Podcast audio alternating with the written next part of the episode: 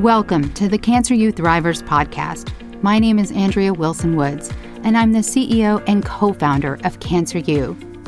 Join me each week as I interview cancer patients, caregivers, survivors, and providers about their cancer journeys. You're listening to Cancer You Thrivers, where real people share true stories.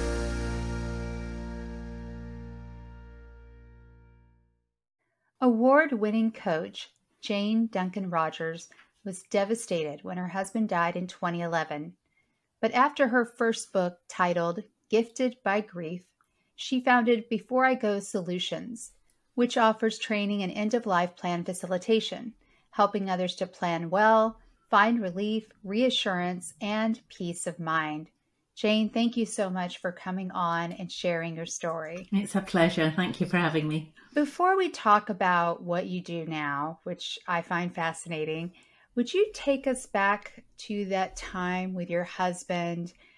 Did, was he showing symptoms? What was mm. going on?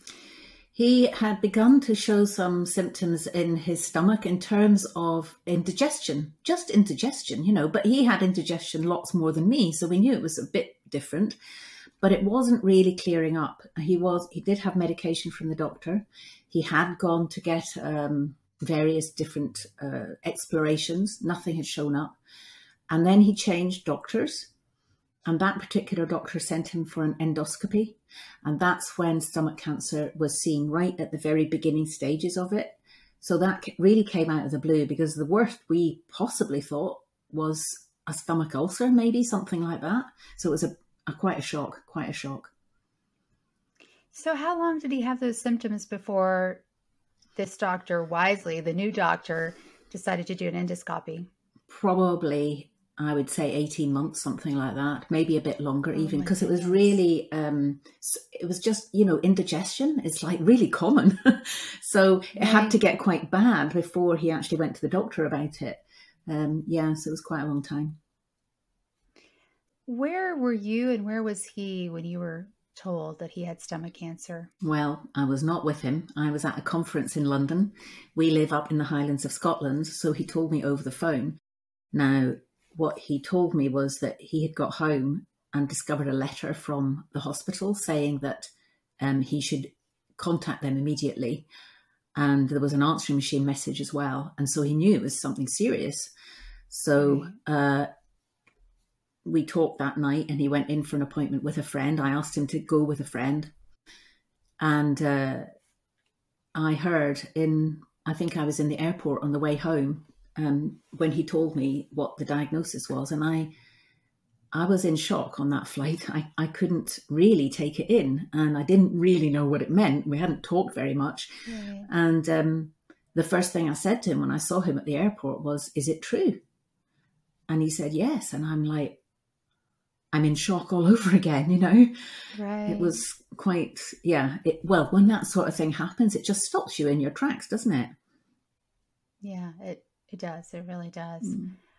So, what did the doctor recommend that he do was he referred to an oncologist? What was the plan? Yeah, he was referred to an oncologist. He was told that it had been caught quite soon. He should have chemotherapy, an operation, and then more chemotherapy. And if the operation got everything out, then he stood a really good chance of living another 20 years. He was 65 at this time. So that sounded kind of good. You know, there's plenty of people who live with cancer or maybe live with cancer for a long time. And um, so that's what happened. He did the chemo, which was not very nice. Um, he had the operation, which initially was thought to be successful, but actually they had not got, there were what they called microscopic traces of it left in the uh, stomach lining. So we knew at that point it was uh, probably not going to work. So let's go back. So um, the tumor was in his stomach proper. I just wanted for people, it's not in his intestines, it was in his stomach. It was in the, the lining of the stomach. So it didn't show up as like a lump or a ball, or it just showed up as a thickening of the stomach wall um, and couldn't be got out easily in that way. Um, right. So the surgeon told us, I think that he took something like seven centimeters um, uh, diameter around the area of the tumor, thinking that would be enough I mean, seven centimeters is quite a lot. So a lot of his stomach was taken a, out. Yeah, it was. But it, oh, it had obviously travelled, um, and was that wasn't seen. You couldn't see that with the naked eye or, or the, the equipment that they were using in the operation. It was only showed up in the biopsy afterwards. So yeah, it was a bit distressing. Prior to that surgery, he did chemotherapy. How many rounds of chemotherapy did he do? Like over what period of time? He had three rounds, and it was over about um, two months, I think, or maybe 10 weeks, something like that. Um, okay. And uh, he was also taking mistletoe therapy, which is something that um, counteracts the effects of a natural alternative that counteracts the effects of the can- of the uh, chemo. What is that? I've never heard of it. I know it comes from um, the anthrosop- anthroposophical background of Rudolf Steiner, and it's quite well known in Germany. And there's quite a lot of uh, success with it because of Philip's background, which is quite alternative. He was open to all this kind of stuff, and because there was a clinic near us, only two hours away, we were able to take advantage of that on the National Health Service. You'll hear from my accent that, you know, I'm in the UK. so that was all free. I mean, we could make donation to That's the charity. I know.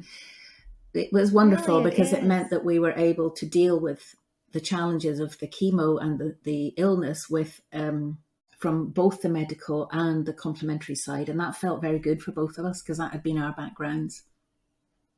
Wow. Mm-hmm. Okay, so he does that chemotherapy that sort of preps him for surgery. He has the surgery.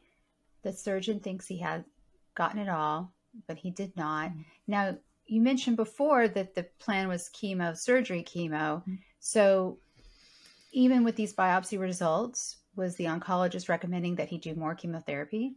Well, he didn't. He rec- he definitely recommended not to do another operation. He said his body couldn't stand it, and he Philip did start taking the extra chemo, which was in the form of tablets. But after I think it was just two days, he said to me, "I can't do this. It's making me feel too much like a zombie." Now, oh, no. we'd already been told that the effect of doing the extra chemo would increase his chances of living longer only by uh, maybe 5%. So it was the odds were not great. So this was about um, June time, I think, and he actually ended up dying in the December. But of course, you know, you don't know when somebody's going to die. Let me rewind a little bit because that conversation was quite a challenging conversation when he told me this. Which challenging for whom? I think for him to say to me that he didn't want to do it because another way of saying that was I'm I'm going to be dying soon, you know. And for me to hear it I really respected him for telling me that, and I was in agreement with it. I wanted to do whatever felt right for him. It didn't matter to me if I would be left on my own, which, by the way, was my greatest fear. We hadn't had kids, and my greatest fear was that he would die before me, which he did. But anyway, that's another matter. Uh, well, how long were you married at that point? We'd been married 20 years, yeah. Oh, wow. So, and I was quite a bit younger than him, so I was about 54 at this point. Um, and, uh, but you know, I wasn't thinking about me at this stage. At this stage, I was thinking about him and caring for him and wanting him to have the best possible life that he could have while he was still alive. And that's what he wanted too. And that was partly why he said no to a second chemo. He wanted to have, he knew that, you know, the odds were stacked against him. So he wanted to have the best possible quality of life that he could have for as long as possible. And I really respected that. So, yeah. So, what did that mean for the two of you once that decision was made? What did best quality of life look like? Was there anything in particular he wanted to do or places mm. he wanted to go? Well, by this time, he went to England on his own to a, a cancer help centre there, which had been recommended to him, and I was in agreement with. Now, that meant that we were apart, which sounds a bit mad, but we'd always lived a life where we had not been living in each other's pockets. So that was, I felt that was really important. And he was going to see his three adult children from his first marriage. And that was really important too. Um, I can remember thinking that time because I was in the house on my own. Gosh, this is what it's going to be like when he's not here anymore.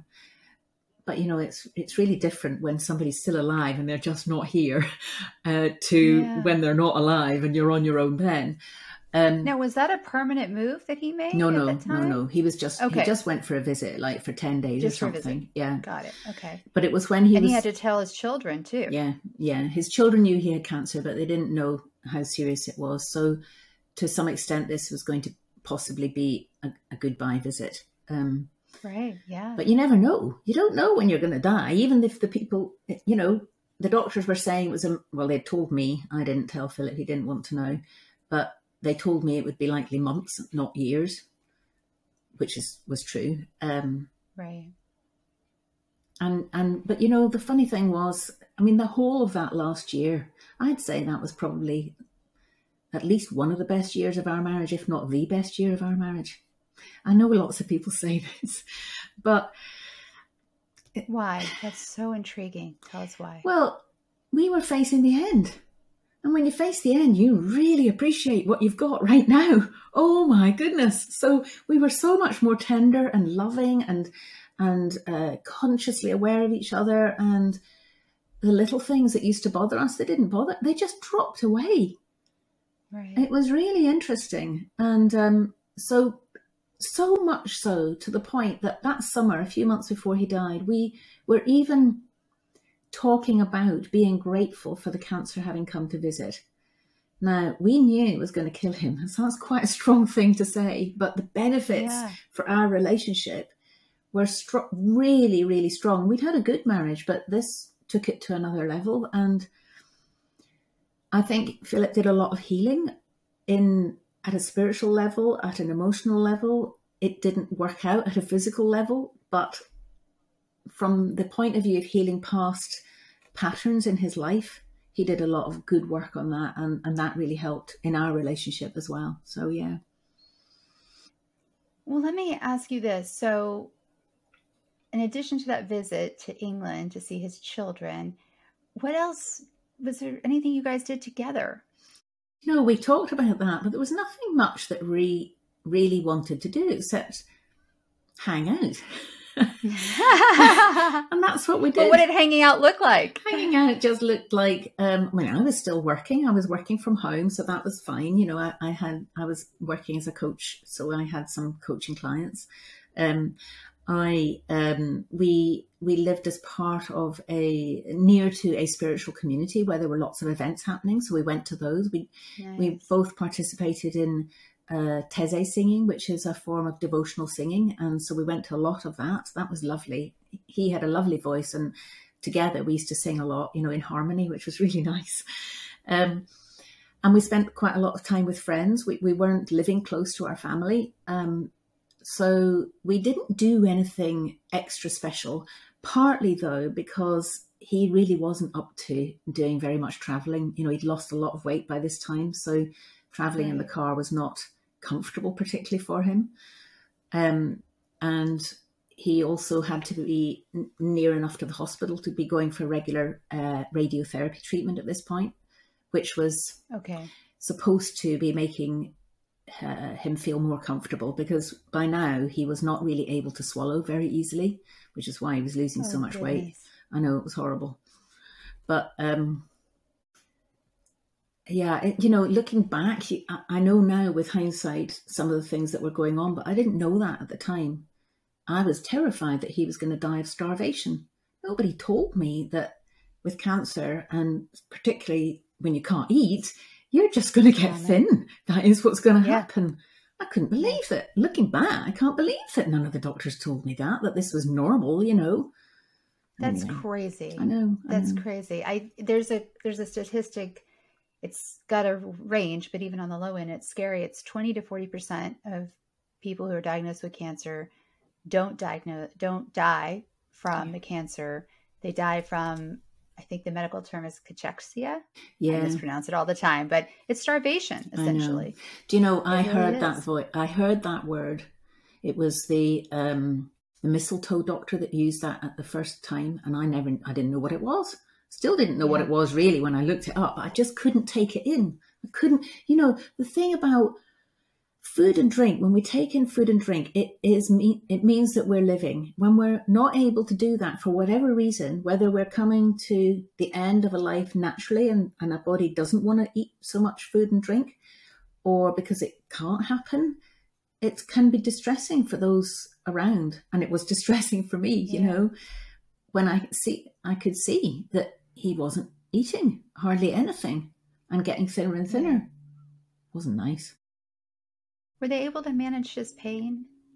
Well, that's why he was having the radiotherapy because it was being managed, but not brilliantly. It, in the end, okay. in the hospital, well, we went for a normal radiotherapy treatment at one point, and um, because he was so th- so thin by this point, they decided to keep him in and to feed him intravenously. Now, to tell you the truth, did. wow, I know that's unusual for any kind of GI cancer. Yeah, well, they did, and I was quite relieved at that because I was really anxious by this point, and we didn't have backup at home. Probably we could have got it if I'd known, but I didn't know. Um, and um, I mean, I, I think back in it, you know, it's just as it was. He was six weeks in the hospital. He never came home again. They must have known he was near to death. Nobody spoke about it. Why were they feeding him? You know? But he wanted, I have to say, he wanted to live at all costs. He hung on right until the end. So maybe that's why they were doing that. yeah, I don't think that doctors, even now, know how to have those conversations. No, I know. I mean, it's not easy. And, no, it's it's not. But I feel like most of us appreciate it when they do. I know. I know. When they do have those conversations. Um, yeah, when so, he was in the hospital, um, they were they couldn't get they they needed to um, gosh I can't really remember this now it's 11 years ago I can't remember the details I've probably blanked them out they couldn't get the um the that they needed to put down into his stomach um a tube of some kind. I've forgotten why now. And the report came back from the first doctor who tried it saying that they were had been unsuccessful. And right at the end of this one page report was he had put, I'm willing to try again. And Philip latched onto that and I felt cross about it. Because I could see, Why? I could see that this was only going to prolong his agony. By this time, he was on morphine. He wasn't coping very well with the morphine it, although it was reducing nasty the pain, drug. I know. God, it's a nasty. He had a drug. lot of hallucinations, and they couldn't find the right balance. So he, so they tried again, and it didn't work again. And eventually, the doctor came and said, "I'm really sorry. There's mo- no more we can do." And that is the phrase that he used. And it was only at that point that Philip actually accepted that that you know the end was near. And a few days later, he did die. Um, but I wish that doctor hadn't said that because that was a you know an extra few days that didn't need to be there anyway was there any discussion about getting him back home yeah as soon as the first doctor said as soon as the doctor said we there's no more we can do we talked about going home because he'd already told me that he wanted to die at home yeah now he was too ill by this point really to go. Having said that, on the day that he could go, because we were told on a Friday and over a weekend nothing much happens in the hospital, we had discovered, didn't know that before. On the Monday, when he could have come home, there was an ambulance strike. So there was no ambulance to take him home. Oh my God, no. By the oh, Tuesday, no. he was told he was too ill to go home. And it was the Wednesday night that he died. So that sparked a conversation. Well, it wasn't really a conversation, but it was. I had to tell him he wasn't going to be able to go home, and I said, uh, "Oh, I can still feel it now." You know, I just said to him, "You know, it doesn't really matter that we're not at home. What matters is that we're here, and this is our home because we're together." And that was that was true. You know, it was really lovely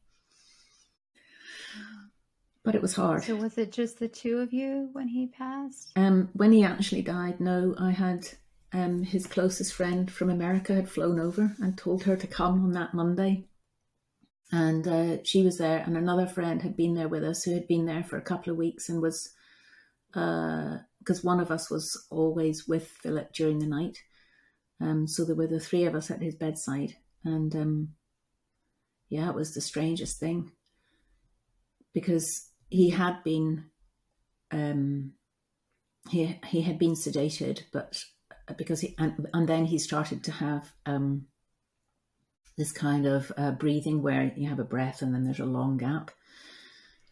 No. I wrote about this. Yes, those gaps are scary. Yeah. I used to count the seconds between the gaps. I know. Well, I knew that this could go on for a long time, and um, he had he had been um, leaning over in his bed quite a lot, and so we'd asked the nurses to to reposition him um, so he looked more comfortable. Um, which was a nerve wracking thing to do because I knew he had quite a big bed sore, which was really, I was not happy about that. He shouldn't have had that. But anyway, he had it.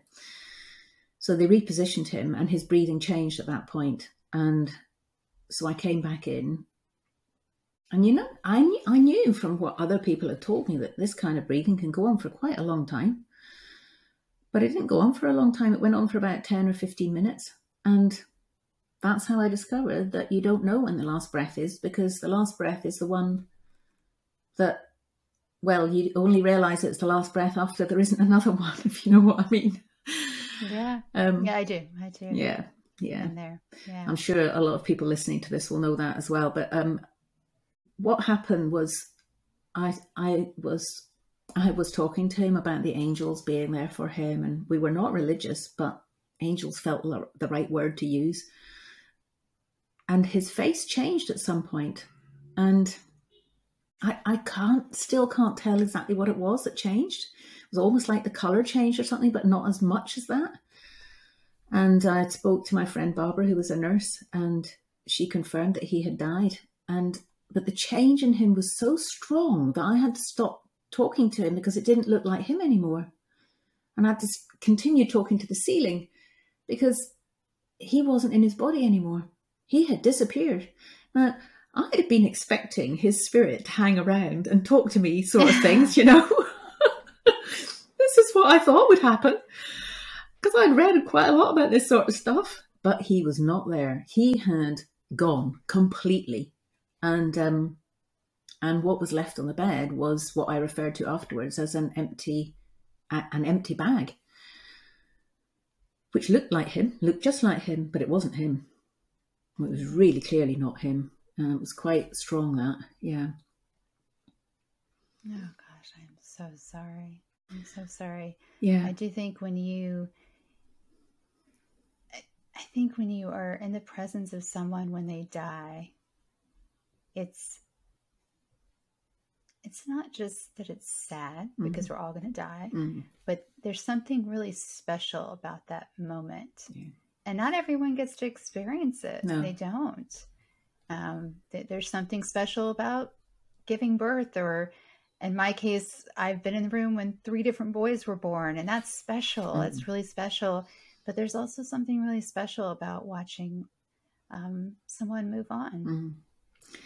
Yeah, well, it was my first, and I haven't seen anybody else die since then. But it was a privilege, frankly. You know, yeah. I felt an absolute privilege. Um, and you know, his daughter was there, not in the room. She had come up his eldest daughter, he was very close to her, and she wanted to be told, you know, when I thought he was near to dying, but it happened so quickly.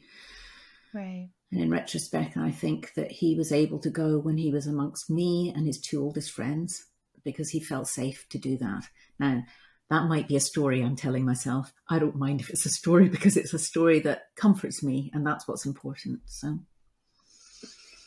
I agree it's quite possible that he did not want to die in front of his daughter. Hmm. Yeah, yeah, yeah. Makes sense, doesn't yeah. it? Yeah. Oh, yeah. Ab- absolutely. How did you find support, or were you able, as a caregiver, to find support? Well, because we live in quite a big community of, of friends or like minded people, I um, was able to reach out and and have quite a lot of support actually. I was very lucky. This was before he died as well as after. And um, beforehand we were humbled, I think, because people really wanted to help. You know, they wanted to be of practical help. And while he was uh, getting treatment in Aberdeen Hospital, that was two hours drive away, and I couldn't take that amount of time off every every week. So we had people driving him, and it was lovely. It was really lovely. They loved it as well. It was amazing. Afterwards, I was um, I did get um, quite a lot of support, but in the end, I had a, a, a number of probably three or four really close friends that I felt that I could just hang out with, like they were family. Maybe not three or four, maybe a couple actually. and that was really important because I can remember like I just went to them for a weekend and they only lived down the road like five miles, you know, but going going for the weekend and being able to sit around and read the papers and not talk and feel comfortable enough to do that, that was really nice. Um, yeah.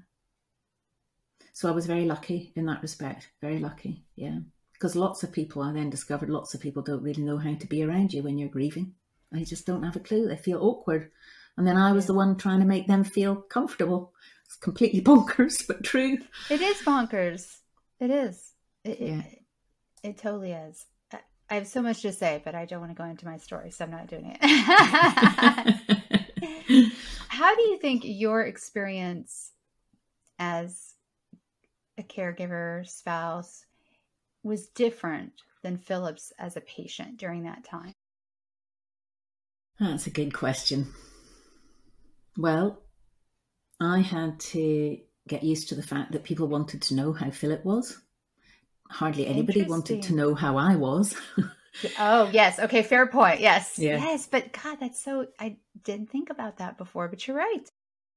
So I now make a point of people when I know that they are caring for somebody else, I make a point of finding out how they are and giving attention to them as well, because I think that's really important. I think he had to, I was better at receiving help than him, I think. I was more used to it and I had reached out in other circumstances in my life previously. So he was, he found it more difficult, but was forced to. He had to, he couldn't cope without, right. you know. Um, and, um, I can remember thinking that I wished that in a way that I had the disease, you know. I I you know, I think you feel like that, or at least I felt like that when I loved him so much. I didn't want him to be in pain. Right. I thought it would be better if I had it. You know? It's right. not really true, of course, you know, but but I did feel that strongly about it.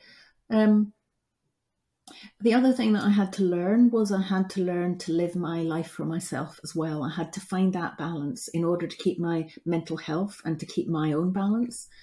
So, because I was angry that he got it, it wasn't his fault, of course, but I was. Right. Um, I didn't want to let him see that. So, one or two of my friends were on the receiving end of me being angry. I was very grateful for that. Or a few stomps in the wood, you know, shouting at God and all that.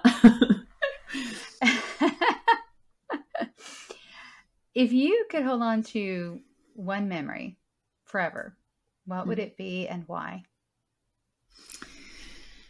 Well, that's a good question. I have never been asked that before. And the thing that comes to mind is that when um, we even before he had cancer, well before he had cancer, he he was dealing with chronic fatigue. But he got to the point where he was could manage to travel, and he we had sold a business that we had, so we had some money, and we went off. He went off to New Zealand, um, bought a sailing boat, invited a friend to come and sit on it with him, and the friend would sail the boat, and he would just sit there, which was fine. He could do that because you know he didn't have to do anything. And I went off after I'd finished the sale of the business. I went to New Zealand as well um, to sit on the boat, and it was wonderful. So that whole time that we had together, there was one particular um, day when we went sailing out to one of the islands in Auckland Harbour, and there's it's a very beautiful place for sailing. I'd never gone sailing before. It was lovely weather. I was I um, we were going out with our friend, another long term friend, to a deserted island, and um, I mean, it was like the stuff in novels, you know. We both got off the boat, and he didn't dive in, but I dive, dove into the lovely warm water. Oh my God, coming from Scotland, that was so nice. I bet it was. and we we walked on the we walked on this um it was a it used to be a volcano so it had a sort of volcano bit in the middle. It was just a tiny hill really. And um that day is that trip to browns island it was called that has really stayed in my memory ever since. A lot of those times actually in new zealand. I'm so glad we did that you know. It was wonderful. That's beautiful. Gosh. how long were you there well, he was there for the best part of a year, on and off. I was there um, probably about six months in two trips. So yeah, it was an uh, an amazing time. I'm so glad we did it. yeah. Oh gosh. What is one thing that you wish you had known at the very beginning when Philip was diagnosed? Um, I wish I'd known how important it was to talk openly about all the practicalities. We did do a bit of that, but we only did it because we were forced to. I wish I'd known that it was a normal thing to do and it was a natural thing to do. I wish that I'd known um, that. Well, we did. We did eventually um, talk about all this, um, which has led me to do doing what I'm doing now. But I didn't know beforehand because I was terrified of talking to him about practical things about what would happen after he would after he had died and we did pluck up the courage to do it and we had a wonderful time doing it. Oh my god i wish i'd known that actually talking about somebody's end of life when they are actually facing it can actually be an amazing conversation that brings you really close and very intimate and very connected and full of tenderness if I'd known that, I wouldn't have been so afraid of having it in the first place. oh, that's beautiful. Mm. I always tell people have the death conversation before you get sick. Absolutely. Absolutely. Have it with your partner, with your children, you know, whomever yeah. you believe is relevant, but have that conversation. Yeah. Really important. Yeah, it is. So, Jane, if you could only do one thing to improve healthcare in the UK or Scotland specifically, you choose, what would it be and why? Well, I'm doing it right now and it's in the whole world. and it is um, having people uh, talk, have this conversation earlier on while they're still healthy, and then get the results of that conversation written down in the form of their end of life plan. And that's the end result, really, of that's the gift that I feel that Philip still can give to the world, even though he is no longer physically in this world. Um, and that's what I'm on a mission to do, really, um, to have end of life plans be as commonplace as birth plans. So, um, and have they a world be, where, right? Yeah, of course they, they should, should be. be. Yeah. Maybe but, even know, more so because not all of us give birth. So yeah, exactly, exactly, right. Exactly. But we're all going to die. I know, I know. And when you have this stuff in place beforehand, it's so much easier to grieve healthily and to not be wound up about, oh God, mount, mountains of paperwork or indecisiveness or arguments. You know, I mean, eh, nobody thinks that, that the relatives afterwards are going to have arguments unless you already come from an argumentative family. But it's amazing how many families have arguments. Oh, yeah. After, oh, it's terrible. And it yeah. can be avoided can be avoided. yeah, I, I'm very passionate about this as well. And when I tell people, especially who are older than me and, you know, have have children, maybe even have grandchildren, but don't have these conversations, don't have anything in mm-hmm. place. They they might have a will for their physical property, right? But they yeah. don't have an advance directive. They don't have mm-hmm. that living will for healthcare choices. And I tell them, you know, it fills me with such relief that I know exactly what my father wants. I know. And my stepmother, of course, is his healthcare proxy, but if anything should happen to her, I'm his healthcare proxy. Mm-hmm. And I know, mm-hmm. I not only know what he wants as far as medical care, I know what he wants in terms of a funeral, mm-hmm. where he wants his ashes scattered. You know, if it makes me feel relieved Yes. Because I'm not going to have to make those decisions mm-hmm. during a terrible time of distress and grief. Exactly. Exactly. for me.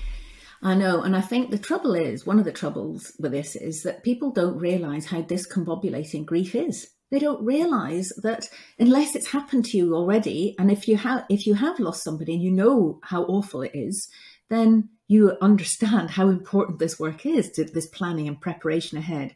But if you haven't realized that, then it, I think, I mean, because, you know, I knew about grief from a, um, a theoretical point of view. I'd studied about it. I, I, it was part of all the counselling work that I had done. But my goodness, nothing prepared me for how it slammed into me as a result of Philip dying. Uh, you know, I, I had no idea whatsoever, and I couldn't think straight quite a lot of the time, I think I, I thought I was thinking straight, but I wasn't.